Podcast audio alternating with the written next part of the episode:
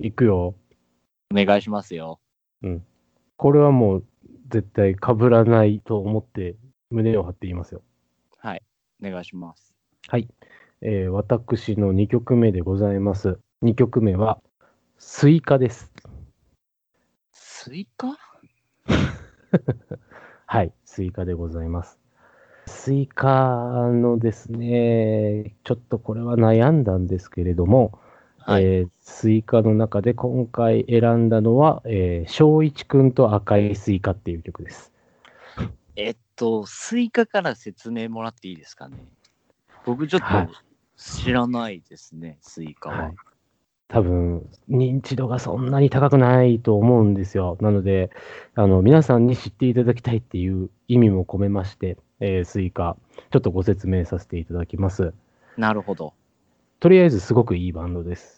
バンドっていうのかな、まあ、あの、異色のバンドなんですけれども、うん。まあ、でも根底にあるのは、ヒップホップミュージックっていうのが多分根底にはあるんですけれども、うん。うん。えーっと、グループの中でですね、聞いたことあるんじゃないかなっていう人だと、まあ、キーボードの竹内和武っていう人がいるんですけど、はい。まあ、この方は、あの、まあ、キーボーディストで、はい。で、えーその他、ウッドベースを弾きながらラップをするっていう、高月っていうアーティストがいるいるんですよね。へえ。とはい。えーポエトリーリーディングうん。の女性のアーティスト、トトと、えーラッパーなんだけれども、ヨガの先生もしてるっていう、えーちょっと異色なラッパーのアトムっていう、はい。まあ、メインとなるメンバーはこの方たちなんですけれども、はい。えーとですね、まあ、難しい、難しいんですけど、まあ、ヒップホップってサンプリングミュージックそうですね。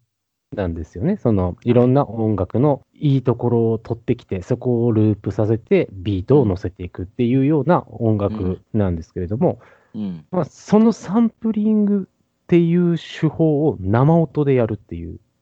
なるほど。要はそのフレーズをキーボードの竹内和武が演奏して、まあその時の、あのーメンバーにもよるんですけども、例えばそのジャンベであったりとか、はい。えーカホンとか、そういうもの、パーカッションとかを合わせて、それに合わせて、ラップをしながら、高槻がウッドベースを弾き、はで、その中のあったかい音の中で、そのトトっていう女の人が、なんていうんですか、優しく、ポエトリーリーディングなんで、あの、喋るんですよ。で、それに、あの、ちょっと軽快なアトムのラップが乗って、はい。ウッドベースを弾きながら、その、高槻も合わせてラップをするっていう、本当にちょっと異色なグループなんですけど、はい、はい。ものすごい、だから唯一無二の世界観うーん。なんですけれども、まあ、メンバー、ちょっとあの、そうですね、有名になったきっかけになるのかな、あの、新宿で行われてました、えーはし新宿スポークンワーズスラムっていうイベントですかね。はい。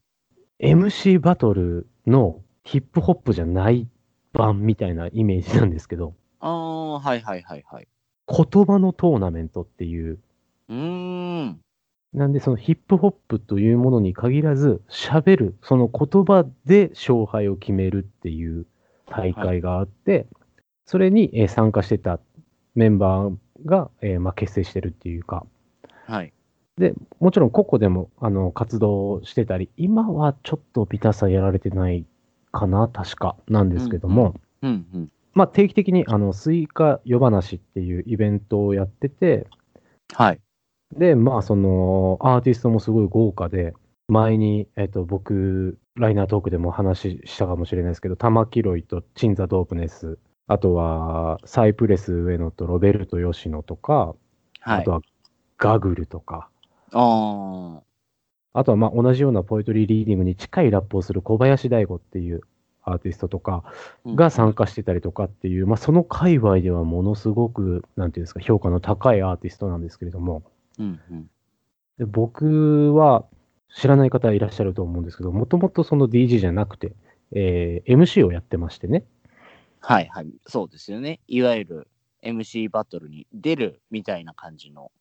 そうです、そうです。もう、あれから、ね、今ももう人気で、ね、MC バトルとかやってますけども、もうもっと前の、今、モンスターでやってらっしゃる方が現役でやってた頃とかの時代なんですけど、はいはい。に、まあまあ、バトルとかも出てたし、えーその、普通にステージでショーケースとかもやってたりとかうんうん。してた時に、先輩の MC の方が、今度イベントやるから来てよって言って、その時のゲストがタカツキとスイカだったんですよ。はいはい。で、最初僕全然知らなくて、その、どんな人たちなんだろうぐらいの感じだったんですけど、うんうんうん。あそこは福岡のバンブーですかね。なんだっけ。ちょっと場所はわからないかな。ステージがね、ちゃんとあの、なんていうんですか、どんちょうっていうんですか、幕、幕というか、はいはいはいあ。れがあって、で、はい、毎回閉じて、はい。その、ショーケースが始まると開くんですよ。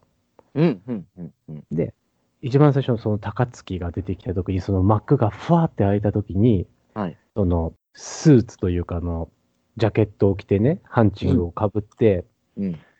大きい、あの、ウッドベースを持った男が、うん。みんな高槻のライブが始まんでって言いながら、うん。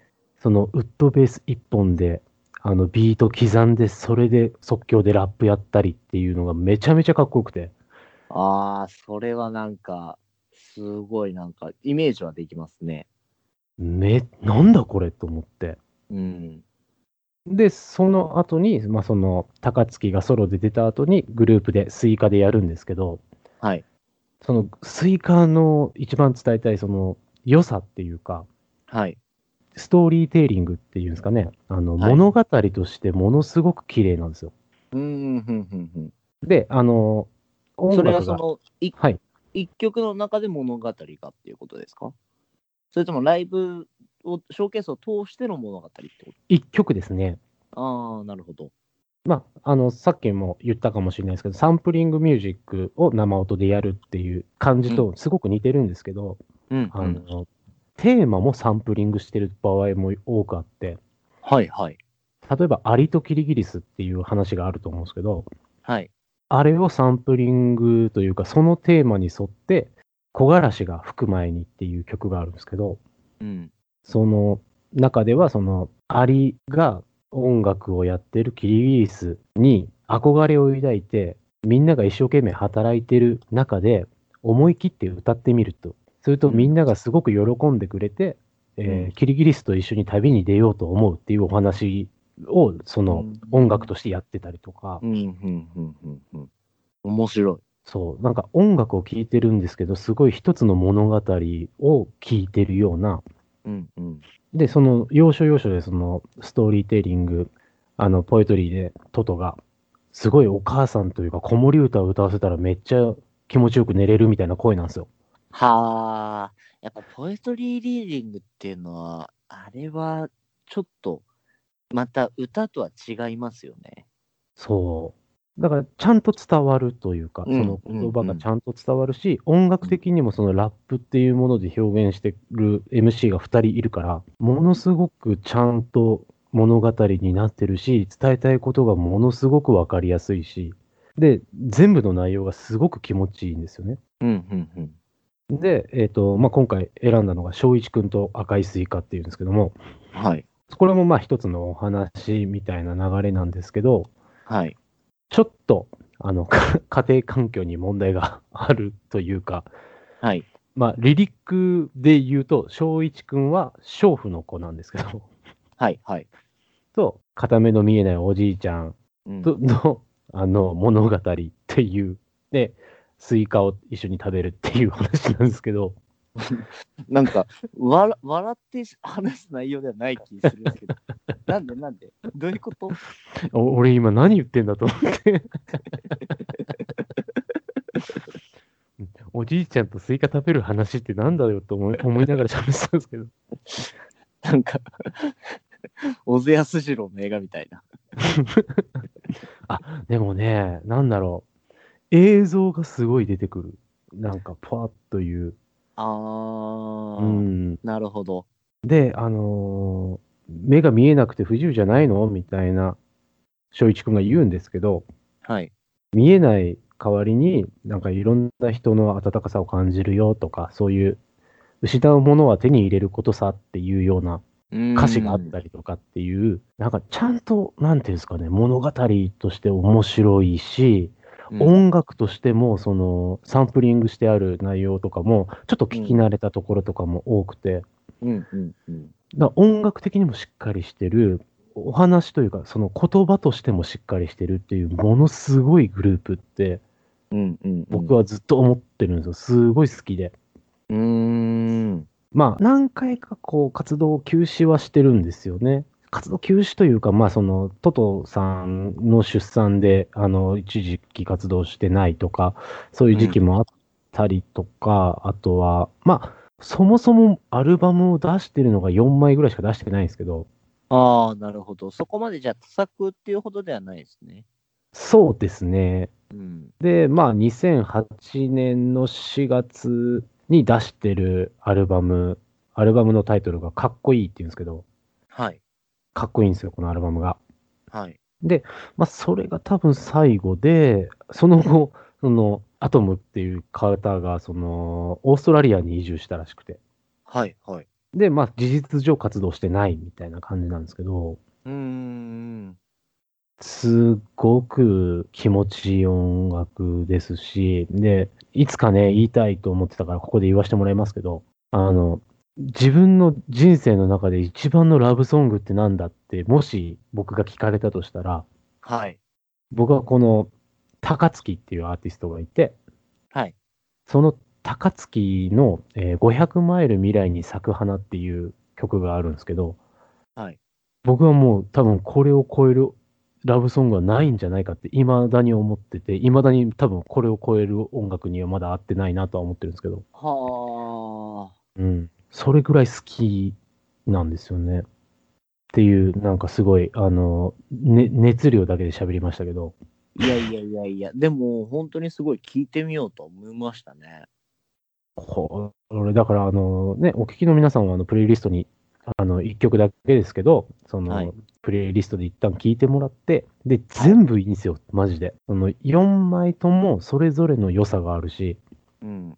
なんだろうな、その、話の内容もすごい、いろんな物語があるし、はい。男女問わず好きになってくれる音楽じゃないのかなと思ってて。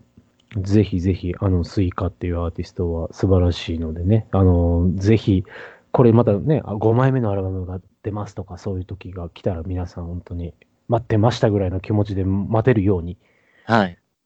はい、チェックしてみてくださいということで、えー僕の2曲目は、スイカの、えー、正一くんと赤いスイカでした。はい。はい。いやー、でも、ウッドベースってかっこいいですよね、すごく。ウッドベースはかっこいいっすよね。うん、かっこいい。あの、でかさがまずいいっすよね。うん。そしてやっぱあの、本当に腰にきますよね、ウッドベースの低音は。はうん。い。で、あの、あれを弾く女の人、ウッドベースを、あの、うん指で弾くタイプの弾き方をする。僕、あれに弱くて。ああ、もうね、ベンさんにはね、ぜひ、うん。ブルージャイアントをはいはいいた。だきたいですね。読んでおりますよ。あ、さようでございましたか。はい。ハンナ様は素敵ですよね。素敵でございますよ。い、やー、もうね、ちょっと脱線するんですけど、やっぱブルージャイアントって本当にもっと評価されていいと思うんですよね。うん。まあ、今は、まあまあ評価はされてる方やと思いますけど、されされてるんですけど、もっとね、いや、僕、本当に今まで読んできた漫画史上3本で目に入るぐらい好きですね。ああのあ、い、やでもわかる。毎回面白い、本当に。うん。いわゆるその山場になる話って、まあ漫画だけじゃなくて、まあ小説だったり映画だったりとかも大体そうですけど、その山場になるシーンがやっぱりいくつかある中で、そのブリッジになる部分って絶対あると思うんですよね。うんうんうん。そのブリッジの部分もめちゃくちゃ面白いじゃないですか。はいはいはい。うん。で、なんかあの、ほら、うん。一冊で、うん。後半一番最後、あの、なんていうんですか、当時の、当時を知ってる人のインタビューみたいな感じの、そう、なんかそう、そう。もうあの演出も最高なんですよ、本当に。単行本のね。そうそうそうそうそう。なんなんか、その一つのバンドのドキュメンタリーを本当になんか体感してるような、うん。あれすごいですよね。俺、あの、月並みな言い方かもしれないですけど、うん。紙なのに音楽が聞こえてきそうだっていう、うん。うん、気はする。あれはいい漫画ですよね。あれは迫力もあるし、うん、もうドラマもあるし、で、あとやっぱりその登場人物を本当にこう、魅力的に描くのがうまいというか、うん。うん。あの、ま、方の描く漫画は、今のところ大体全部面白いですからね。ああ。うん代表作なんかで言うと、ガクとかがね、ありますけど。そうそうそうそう。うん。まあ映画化もされましたけどね。そうですね。ブルージャイアントもでもいされるでしょうね。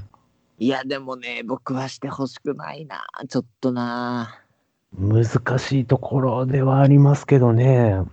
まあ、テーマがやっぱジャズなので、うん。やっぱり下手なことはできないというか、すごく耳の肥えてる人が多いとは思うし、うん。いやー、あれで多分、その、ジャズに興味を持った人ってめちゃめちゃいると思いますよ。多いと思いますね、あれは。うん。うん結構コンピレーションとかも出てますよね。出てますね。う。うんん。いや、あれは本当に面白いですね。うん。読んだことない方は。あの、ブルージャイアントで、そのウッドベースを指で弾く、とても素敵な女性がいるので、はい。ぜひ読んでみてください。すいません、脇にそれましたけれども、はい。私の3曲目はちょっとガラッと変わってですね、ブラックビスケッツでございます。はい。え？って思った人多分多いと思うんですよ。うん この、でもこの流れでブラックビスケッツ言うお前みたいな。いや、でもね、ノミネートはしましたよ、俺も。やっぱり？でもね、僕はポケビでした。あうー、んそっ。ちですか。はいはい。僕はですね、もう断然ブラックビスケッツ派だったんですよ。はいはいはい。あの、何のことやと思う人のために説明をさせていただくとですね、あの、うっちゃんなんちゃんの売りなりっていう番組が昔ありまして、はい。はい、その番組の中で出てきたユニットがポケットビスケッツっていうものが先にまずあって、はい。で、それの潰すために結成されたブラックビスケッツっていうグループがいるんですよ。はいはいはい。で、これは、あの、南原清隆演じるナナミ、天野博之演じるアマザン、そしてビビアン。ビビアンだけ本名っていう。懐かしい。うん。そうそうそう。の3人組でですね、あの結成されたグループでございまして、はい。まあ、あの、紹介する曲はですね、まあ、あの、このグループの最大のヒット曲、そして番組を通しての最大のヒット曲になったタイミングですね。はいはいはい。もう、これはね、あの、本当に名曲だと思いますよ。うん。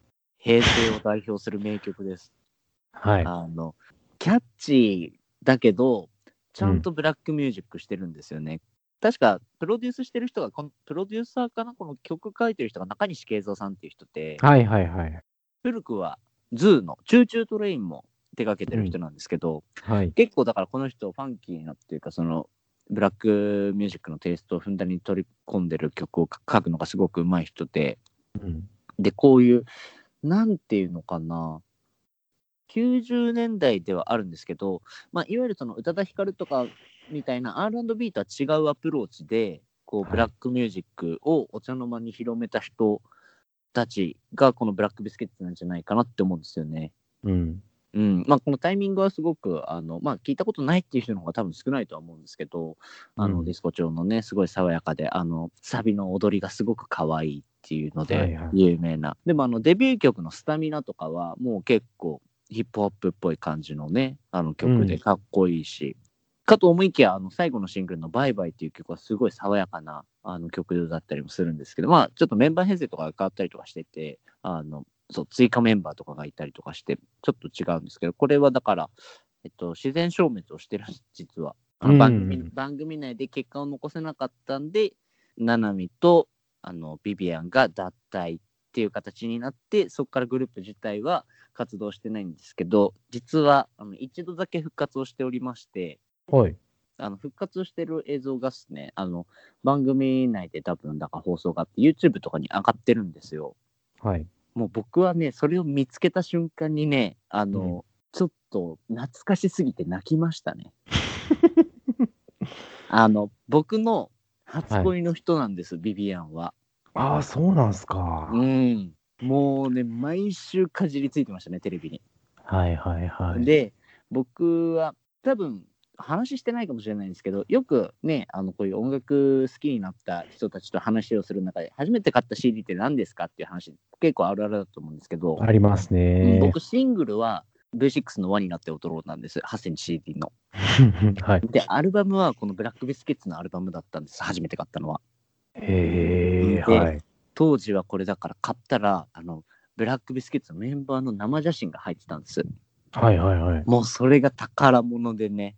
あ、メンバー全員のってことですか？あメンバー3人が写ってる写真みたいな。ああ、なるほどなるほど。そうそうそうそうそう。うん。もうなんか本当に僕が初めてこう、うわ、かわいいみたいな。え、何これみたいな。顔ちっさみたいな。はいはい、はい。で、あの、たどたどしい日本語。はい。あの、愛くるしいキャラクタはい。ー。もう最高でしたね。はい。何でしたっけ？はいアジアの妖精でしたっけ？アジアの妖精ですね、ビビアン。そうそうそう。なんかそうそういうね、異名を持つというか。うん。うんそし、て、あの、実はですね、うん。あの、この、ブラックビスケッツのタイミングうん。の Apple Music にないんです。あ、ないんですね。ないんです。あら。ただ、ただ、うん。ビビアン本人がうん。ソロで歌ってる曲があるんです。あ、はい。これがうん。めちゃめちゃいいんです。うん。今、めっちゃ綺麗なんですよ。まあ、当時も綺麗だったんですけど、可愛かったんですけど、存じております。すごく素敵な女性になられていて、そして日本語はほぼ忘れてしまったらしいんですけど、うん。はい。ただ、このタイミングを日本語で歌ってるんですけど、うん。あの、すごく綺麗な歌声で、シルキーな歌声でね、うんしっとりと歌ってて、はあ、なんか、こういう、なんか、その当時の、すごくキャッキャしてるキャッチーな感じとは違う、しっとりとした歌声を聞かせるビビアン。うんあ、でもこれでまた復活とかしてもらったら、ちょっと当時を思い出して、キャッキャしてくれるんじゃないかなと思って、もう一度活動してほしいなとは思ってますね。なるほど。はい。台湾でしたっけ？台湾ですね。うーん。はい。うーん。なるほど。そしてこれでもさっき、あのーベンさんがね、あのうん実はスタップしてたポケットビスケッツをっていうことで、うん。そうそうそう、あの、ポケットビスケッツとブラックビスケッツ、両方ともこれ実はミリオン達成してるんですよね。うーん。はいはいはい。そうそうそう。で、両方とも紅白出てるんですよね。うそう。だから当時の、うんその、90年代、まあ CD が飛ぶように売れてた時代、はい。本当ミリオンなんて当たり前みたいな。で、そしてこの頃のテレビがまた本当に面白かった。まあ今も面白いですよ、もちろん。うん。うん。本当になんかこのブラックビスケッツとポホワイトビスケッツがね、あの、勝負をしてたんですよね、いろいろね。で、なんかそのゲームを、ゲームをしたりとか、なんかいろんなことやったりとかして、で、それで勝った方が CD 出せるとか、うん。で、負けた方が、そうそう、ありましたよね、覚えてますやかってた、やってた。そうそうそう。うんで、あの、ホワイトビスケッツはそのブラックビスケッツに負けて、うん。そう、なんか CD をね、原版をね、目の前で鉄球を落とされてバンって割られるみたいな。はいはいはい。まあ僕、ブラックビスケッツ派だったんですけど、あれ、あの映像にはちょっとなんか衝撃受けましたね。うわ、うん。マジだ、みたいな。そうそうそうそう。そうね。あの当時はね、うん。それこそアサヤン世代じゃないですか？アサヤン世代？そう、ほら、アサヤンっていう番組からいろいろ、ほら、モーニング娘。とかね、ああの時代じゃないですか？朝山ピンとこないけど、ああのやっぱそうなんや。うん。歌版とかですかね。小学生の時はやっぱり。なんかほら、あのーちょっと前で言うと、うっちゃなんちゃのやるならやらねばとかでも、うんうん。あのー、マモーとミモーでね、CD 出したりとか、よくあったんですよね、昔は。うんうん。でも、あんだけ売れたっていうのは、その、だから、番組内で、その、いろいろ成長させていくとか、勝負をさせるっていう、エンターテインメントも取り入れて、うん、CD もやっぱ売れてた時代だしっていうのですごい、だから面白かったですよね。そういう番組多かった気がする。うん、多かったですね。電波少年とかもなんかね、それこそ、ね、あーサルガン石だってそうだし。そうっすね。うん。 Something ELse とかね。Something ELse ね。うん。Give me your chance ですね。うん。懐かしい。はい。そんな、なんかだからこう、テレビと音楽がうまくリ、番組と音楽がリンクしてるというか、うん。なんかまあそういう時に、ブラックビスケッツを僕は聞いて、はい。今でもずっと好きなんです。ブラックビスケッツのタイミングは。今でも踊れます。あの、タイタイミングの時がね。そうそうそう。腕をぐるぐる回してね。ね。そうそうそ両手前に出して上に上げてこうキューってやってね。う。ね。そうそうそうそう。いつかそれ撮りましょそうですねうん。完コピできるので、うんはい、う。セナのタイミングをいつかね。このタイミングを、はい。はい。うんこれ、うん、あの、ちょっとね、え言いたい、言いたいから言いますよ。はい。あのー誰だ？ちょっとね、名前がもしかしたら間違ってるかもしれませんけど、はい。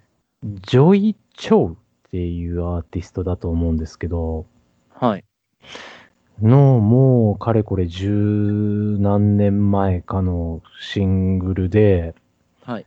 えっ、と、可愛い女の人って書いて、はい。あの、可愛いニュイレンっていう、あの、曲があるんですけども、はい。確かそれのプロデュースか作詞がビビアン・スーなんですよ。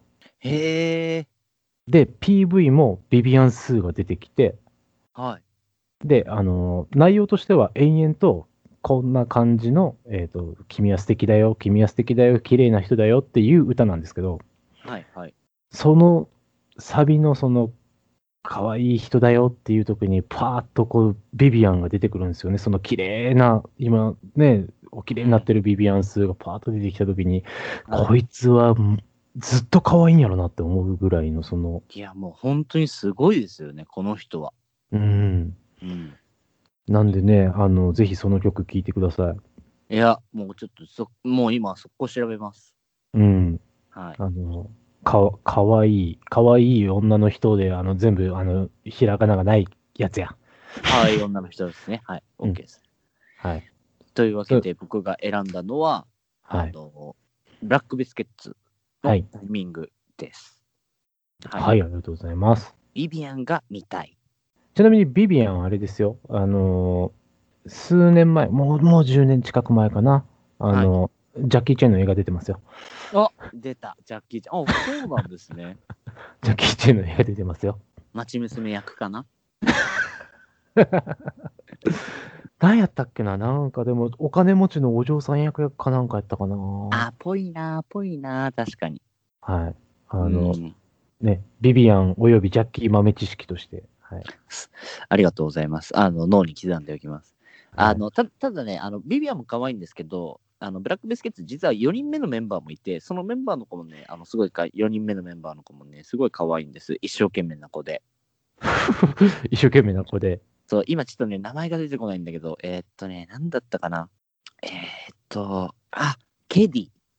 ほそう。あの、ちょろっとしか、一瞬しかいないんです。あのさっきもあの言った、あの、バイバイっていう曲にしか参加してないんですけど、そうそう。う。それちょっと調べますわ。はい。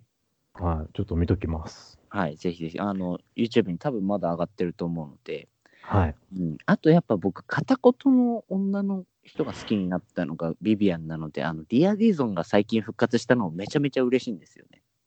リア・ディゾンはやばいっすよね。リア・ディゾン復活したの超嬉しいんですよね。はうん。い。リア・ディゾン。本当にあのーその名にふさわしいですけど、あの黒船ですか？黒船ですね。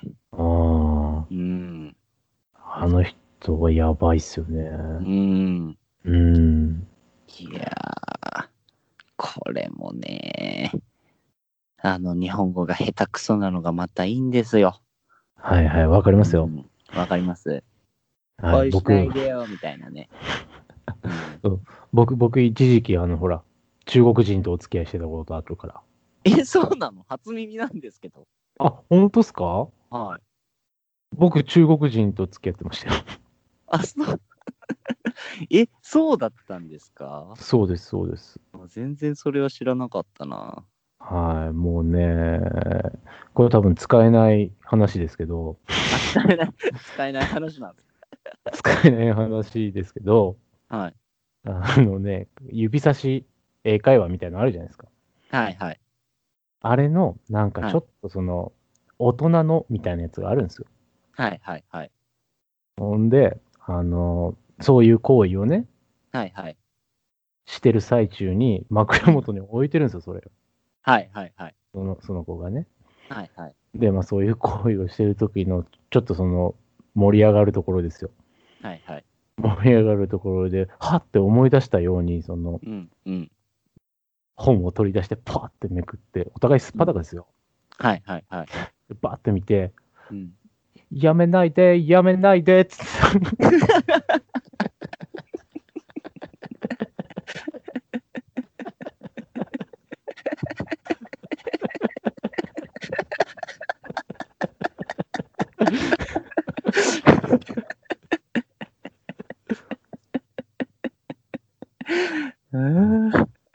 やめちゃったよ。面白いから。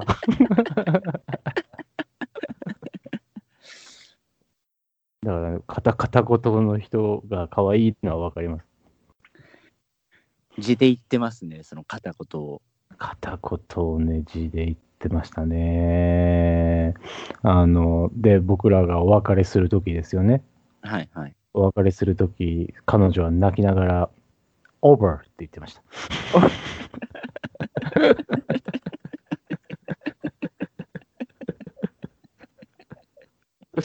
聞いてますかね、彼女。彼女聞いてたら嬉しいですようね。ん、聞いててほしいな。うん、なんかね、その数年経ってから、別れて数年経ってからね、はい。あのね、またね、ごめんなさいね、嘘みたいな名前の子なんですけど、はい。その共通の友達で、リンリンっていう子がいるんですよ。おー。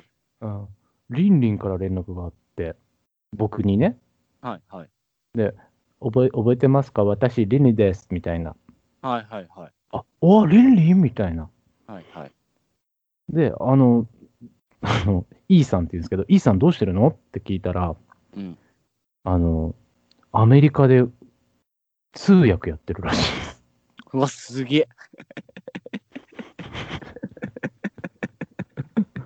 ねえ。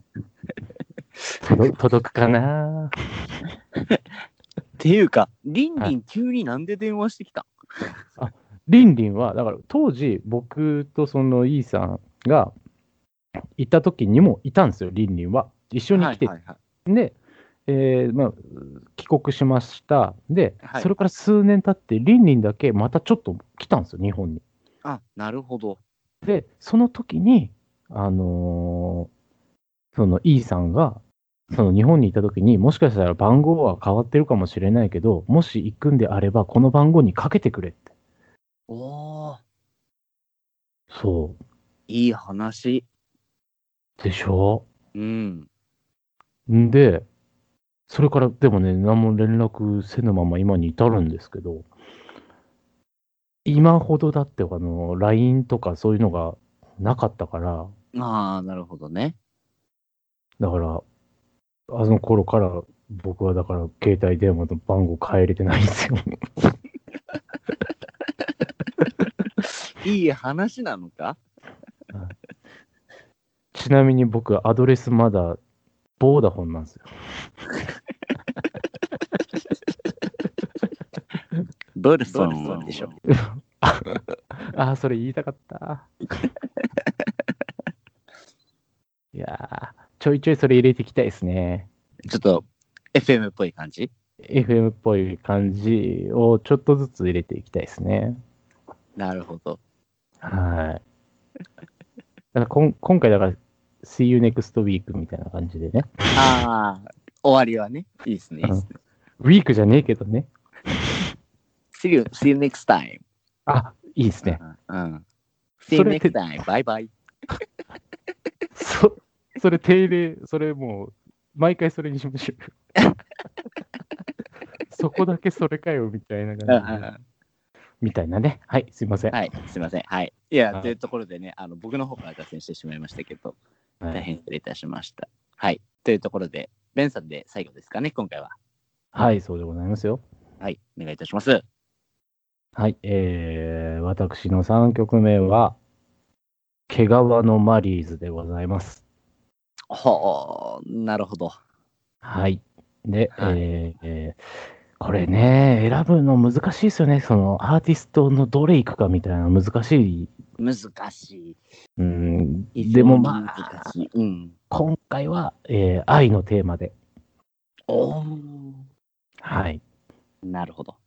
えー、マリーズ。マリーズをで、でも多分マリーズを通ってない人って、うん、もう今いるんでしょうね。多分いると思いますね。はい。マリーズ。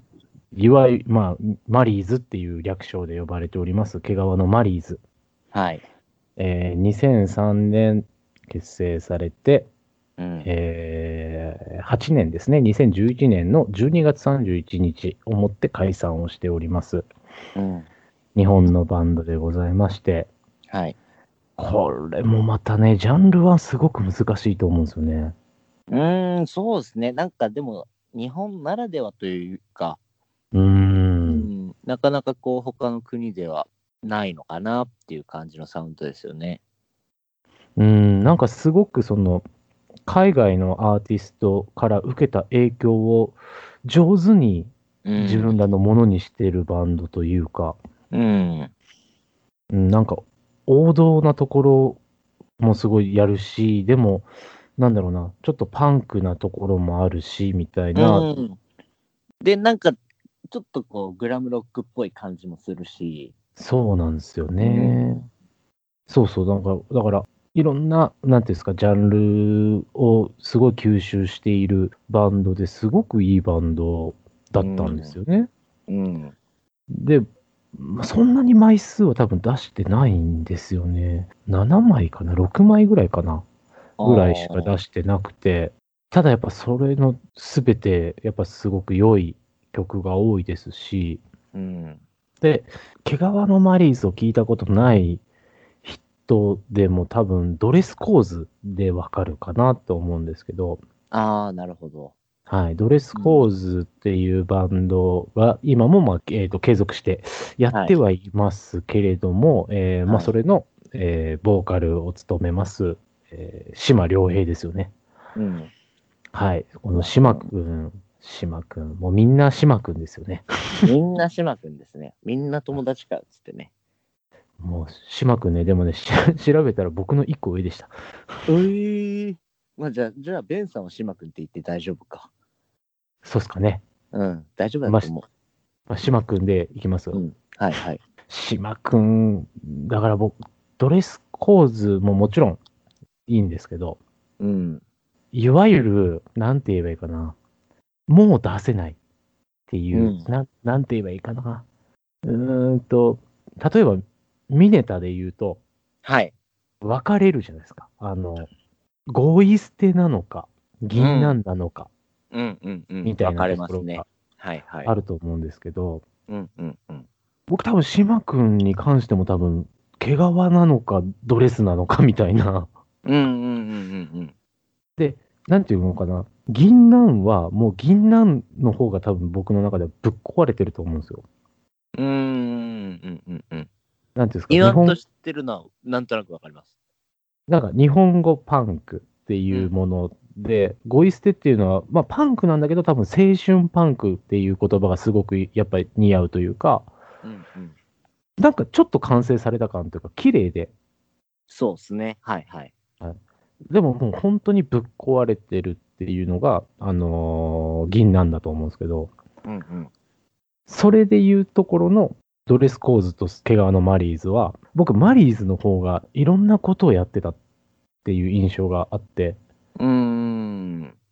まあ、ドレスコーズはドレスコーズでもう今は一つのバンドとしてもちろん成功もしてるし、完成度はすごく高いんだけど、そうですね。なんかいろんなことをやってみよう感っていうか、いい意味での適当さというか、うんうんうんうん。っていうのがあった、なんていうかな、もうちょっと自由度が高かったんじゃないのかなっていうところで、僕は未だにやっぱマリーズの曲の方が効くかなっていう感じなんですけど、うーん。で、やっぱこの島君っていう男がはい。ななかなかの男でして、はい。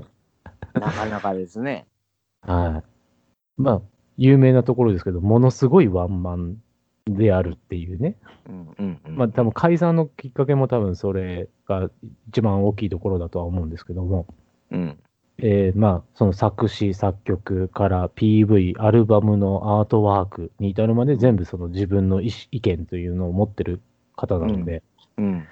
で、まあ、解散をしてしまって、それから組んだバンドが、えードレスコーズなんですけども、はい。で、ドレスコーズも、えーっと、結成して2年でメンバーが全員いなくなるっていう、はあ、そうか。なんで、ま、まさにもう今一人なんですよね。はいはいはい。そういう意味でもちょっとあの、銀杏と被っちゃうんですけど、あはい。なんですけど、まあ、曲をね、聞いたことはある人はいるかもしれないけど、あんまりその島君が喋ってるところを聞いたことないみたいな人もいると思うんですよ。あ。はいはい。僕はその、島君の魅力は多分その MC というか喋りがすごくうまいんですよね。そうなんですね。あんまりイメージはないけど。なんかね、やっぱ言葉のチョイスであったりとかっていうところはすごく面白くて、うん。皆さん、あの、ぜひこれはチェックしていただきたい。YouTube でなんですけども、はい。日本で一番やばいポップソングは何かみたいなお題で喋るうんところがあって、はいはい。で、えーっとね、島君がそれに対して出した回答が、はい。宇宙刑事ギャバンなんですよね。はあ、ギャバン。わか、なん、なんかわかるけど、なんかわからんな。で、もうそのギャバンがなぜ素晴らしい偉大な音楽なのかっていうのを、あの、島君が淡々と説明してるんですけど、あ、見ます。僕、ギャバンめっちゃ好きなんで。もうね、すごく面白いですよ。こいつ芸人かっていうぐらい、やっぱすごい、話術がすごくお上手で、はいはいはい。で、やっぱ風貌もなんか、なんていうんですか、インパクトの強いじゃないですか。身長めっちゃ高くて、はいはい。手も大きくて。でも本当にそのロックの人っていう体型してるじゃないですか。そうですね。細身で。うん、姿勢が悪くて。そうそう。で、まあ、ロン毛だった時もあるし、うん。うん。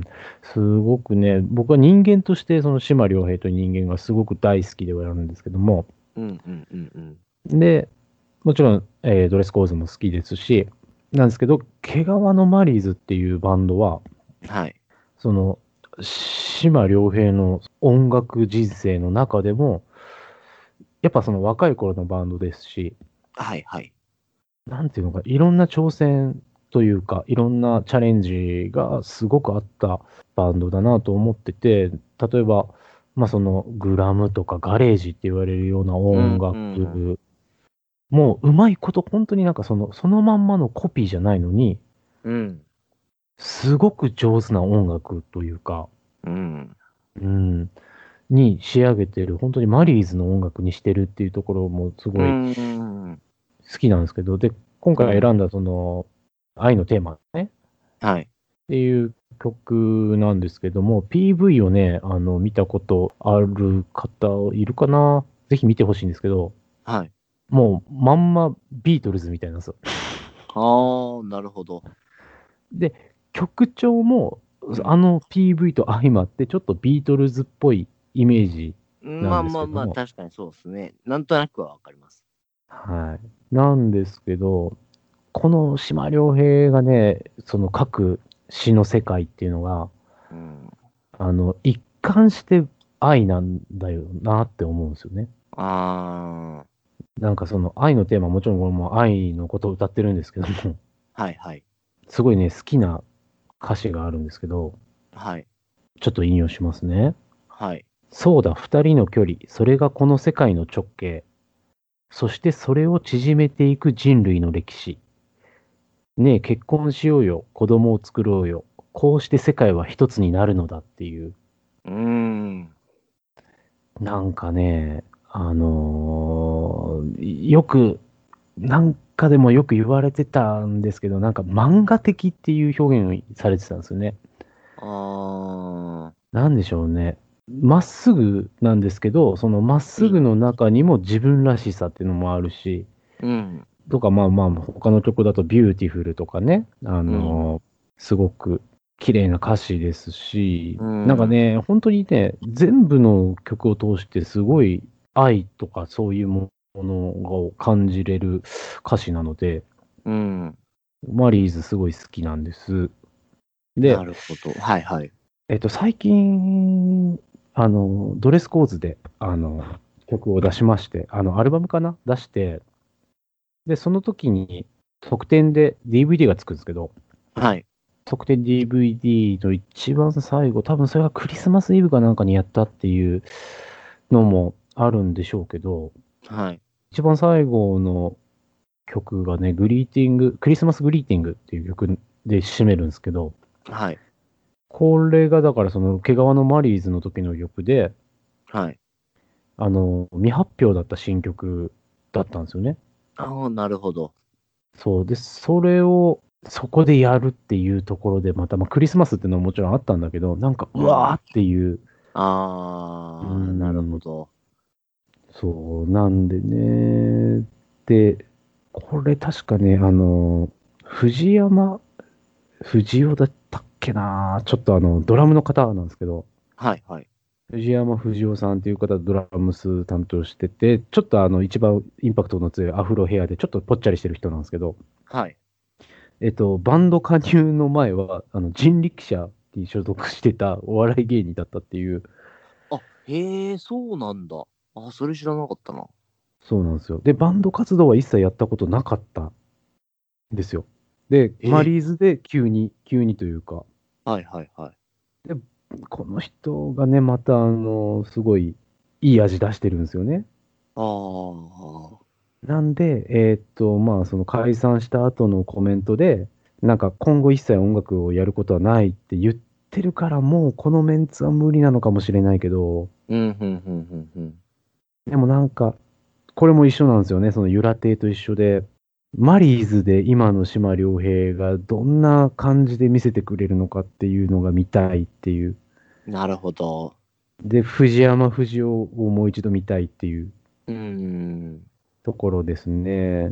で、またこのマリーズがちょっとあのね、サブカル心をくすぐられるんですけども、あの、はいババンド名の由来がはい。寺山修司のね、ああ、そっから来てんだ。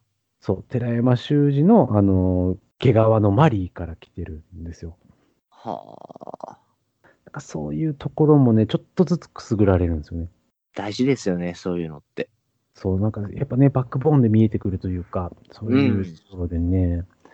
なんで、ドレスコーズももちろん好きですし、あのーね、ロリータとかね、うんゴッホとかめっちゃ名曲ありますけど、はい。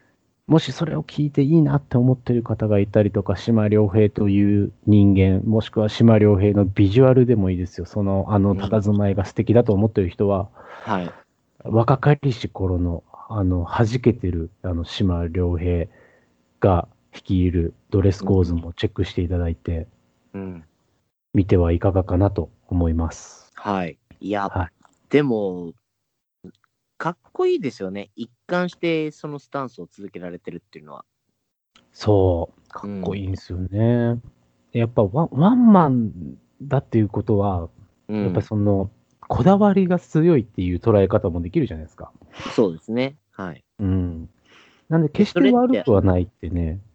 でやっぱ生半可なことじゃできないですからね。うん、そうっすね。うん。で、まあ結局その、解散しちゃうし、うん。解散した時の、あのー理由も、はい。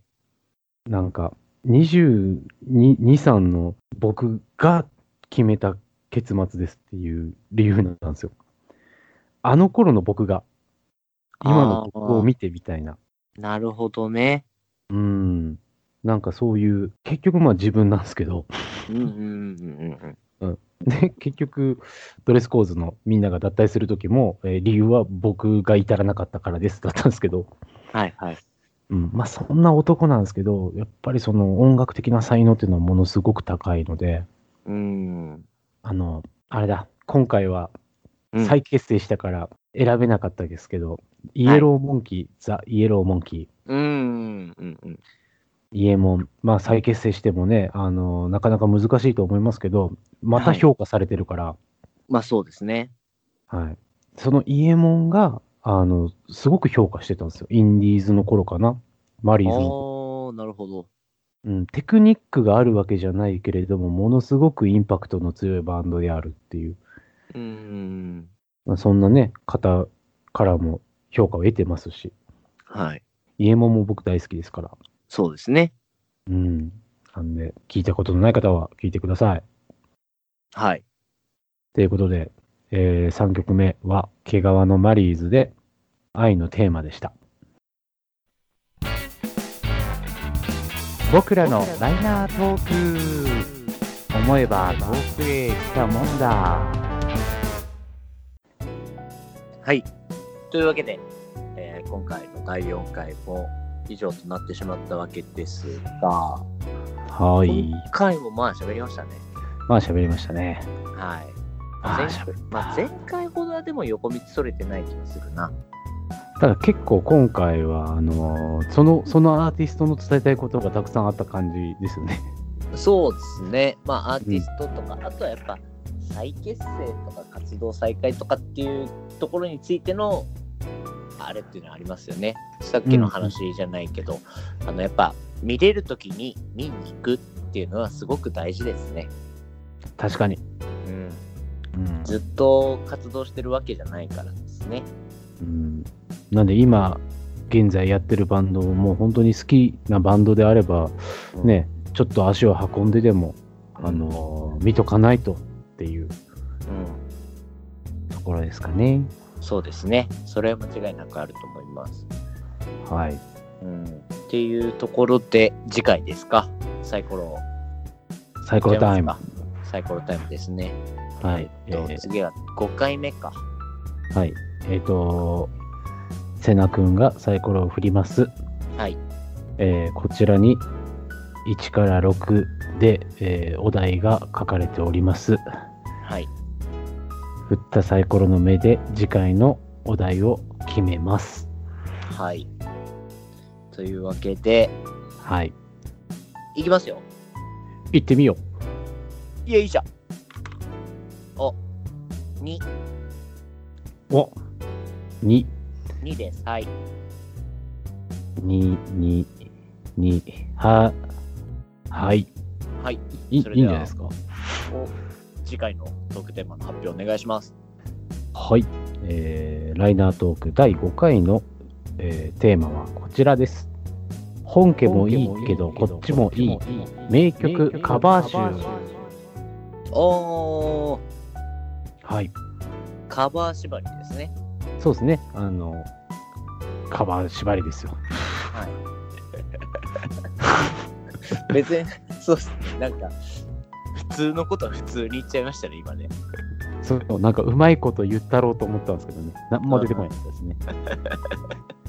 あのまあ、本家の歌があるものをカバーしてるけど、実際こっちも結構いいんじゃないのっていうようなとかうんいう曲を選びますよ。そうですね。今も普通のこと普通に言いましたね。そうですね。2回同じことを普通に言いましたね。はい。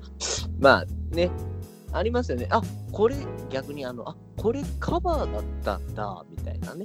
原曲あったんだみたいなのもありますから、逆パターンみたいなのもね。ああ、そうですね。そうそうそうそう確かに。確かに。あの、ホワイトベリーの夏祭りなんてね、あああ、ジッタリンジーのね。そうそうそう。意外と知らない人の方が多い。エグザイルのチューチュートレインもね。そうかそうか、そのカバーの方で原曲があることを知るっていうのは確かにありますもんね。うん、逆パターンみたいな。うんうんうん。まあ、それだけに限らず、まあ、原曲もすごくいいけど、なんか、アレンジは全然違うんだけど、とか、また違った良さをね、表現できてるっていうのも多いですからね、カバーにはね。そう、この曲をこの人が歌うとこうなるのかとかね、うんうんうんうん。面白いですよね。面白いと思いますよ。うん。結構、なんていうのかな。あの、僕とかベンさんとかは、まあ DJ を、まあたまにやってるんですけど、やっぱり、ちょっとね、飛び道具的な感じでカバーソングって使ったりするんで、そうですね。うん。こっちのこれ？みたいな。あ、これ誰のカバー？みたいな。そうそうそうそうそうそそうう。あれめっちゃ気持ちいいですよね。気持ちいい気持ちいい。うんあの、ブース見られちゃう感じね。そうそうそうそうそうそう。やったったっていうね。そう。うん、ガッツポーズしますよね、心の中でね。みたいなね。そうそうそうちょっと意外性をついたこっちで行くのかっていうところですそうそうね。そうそうそうそううーんうんだからちょっとイントロとかまではわからないぐらいが気持ちいいですよね。ああ、で、歌ってみたら、え？え、これ、え、違うくない？みたいなね。うんそうそうそうそう、うんうんそういうノリの曲ですよね。そうそうそうそう。というところで、まあ、割と2人ともね、得意とするところというか、面白いのが提案できるんじゃないですかね。そうですね。だかうら、ん。全く知らなくて、うん。あこの曲いいじゃんで、えー本家を聴いてもらってもいいですし、うん。うん。あこの曲カバーされてたんだ、知らなかったみたいな感じで、あこっちもいいねっていう感じもあるでしょうし、一粒で二度美味しい的なね。わあ、うん。一粒で二度美味しい感じですよね。いや、今全然、また同じこと言った。俺が言ったことにしようかなと思って。なんかちょっとバラエティっぽいですね、今。カットして使っちゃおうかなと思って。あまあ、権限はすべてベンさんにありますから。はい。はい、編集は私がやっておりますんでね。はい。はいまあ、というところで、まあ、次回の放送をぜひまたお楽しみにお待ちください。はいというところで、あの実はあの前回の放送でも申し上げましたが、あのライナートークのツイッターのアカウントができております。はい。ツイッターのアカウントの方では、あの普段あの放送できなかった分のあのオフショット集、オフショット？オフトーク？うーん、サイドトーク的なね。アナザー、ああ、そうですね。アウトテイク的なね。そう、そういったものも配信していこうと思っているので、よかったらぜひフォローの方お願いいたします。えっと、アットマーク、BOKURANOLD、ローマ字で僕らの LT、ライナートークの略称ですね。こちらで検索をしていただければ、あの、随時、なかなか更新はできてないんですけれども、あの、私、瀬名が頑張って更新をしていきたいと思っておりますので、よろしくお願いいたします。お願いいたします。あのー、3.5回を聞いて、あのこ、こちらの方にね、ツイッターの方に書き込みを、あのーしてください。ハッシュタグ、パスタ作ったお前で。ハッシュタグパスタ作ったお前を投稿してくれた人はもう全員僕が引用していくんで。はい。なので、あの皆様の、えーお便りお待ちしておりますので、はい。よろしくお願いいたします。まあ、お便りの内容はね、あの、ここが面白かったでもいいですし、今度はこんなテーマで放送してほしいでもいいですし、あの、もしくは、あの、ね、普通の質問とかでもいいので、そうですね。うん。猫派、犬派とかでもね、ちなみにどっちですか？僕ですか？はい。うーん、猫ですね。ああ、一緒ですね。うーん、飼ってましたからね、実家でね。僕も飼ってましたよ。名前何ですか？僕はね、ゴーくんっていう猫。なんで笑うんですか？何から来たのかなと。あいや、なんとなくですね。うん。ゴーくん、ゴーくん、みたいな。あああ、男の子なんですね。男の子やっうんた。か活発だったのでね。レッツゴーみたいなことですか？そうそうそうそうそう。う まあまあまあ笑、笑える名前じゃないかったんで、うちも。はい。なんですか？まあ、いうち何匹かいるんですけど、ああ、そうなんですね。男の子、うちも一人いて、はい。まあ最近、最近仲間入りした活発な男の子なんですけど、はい。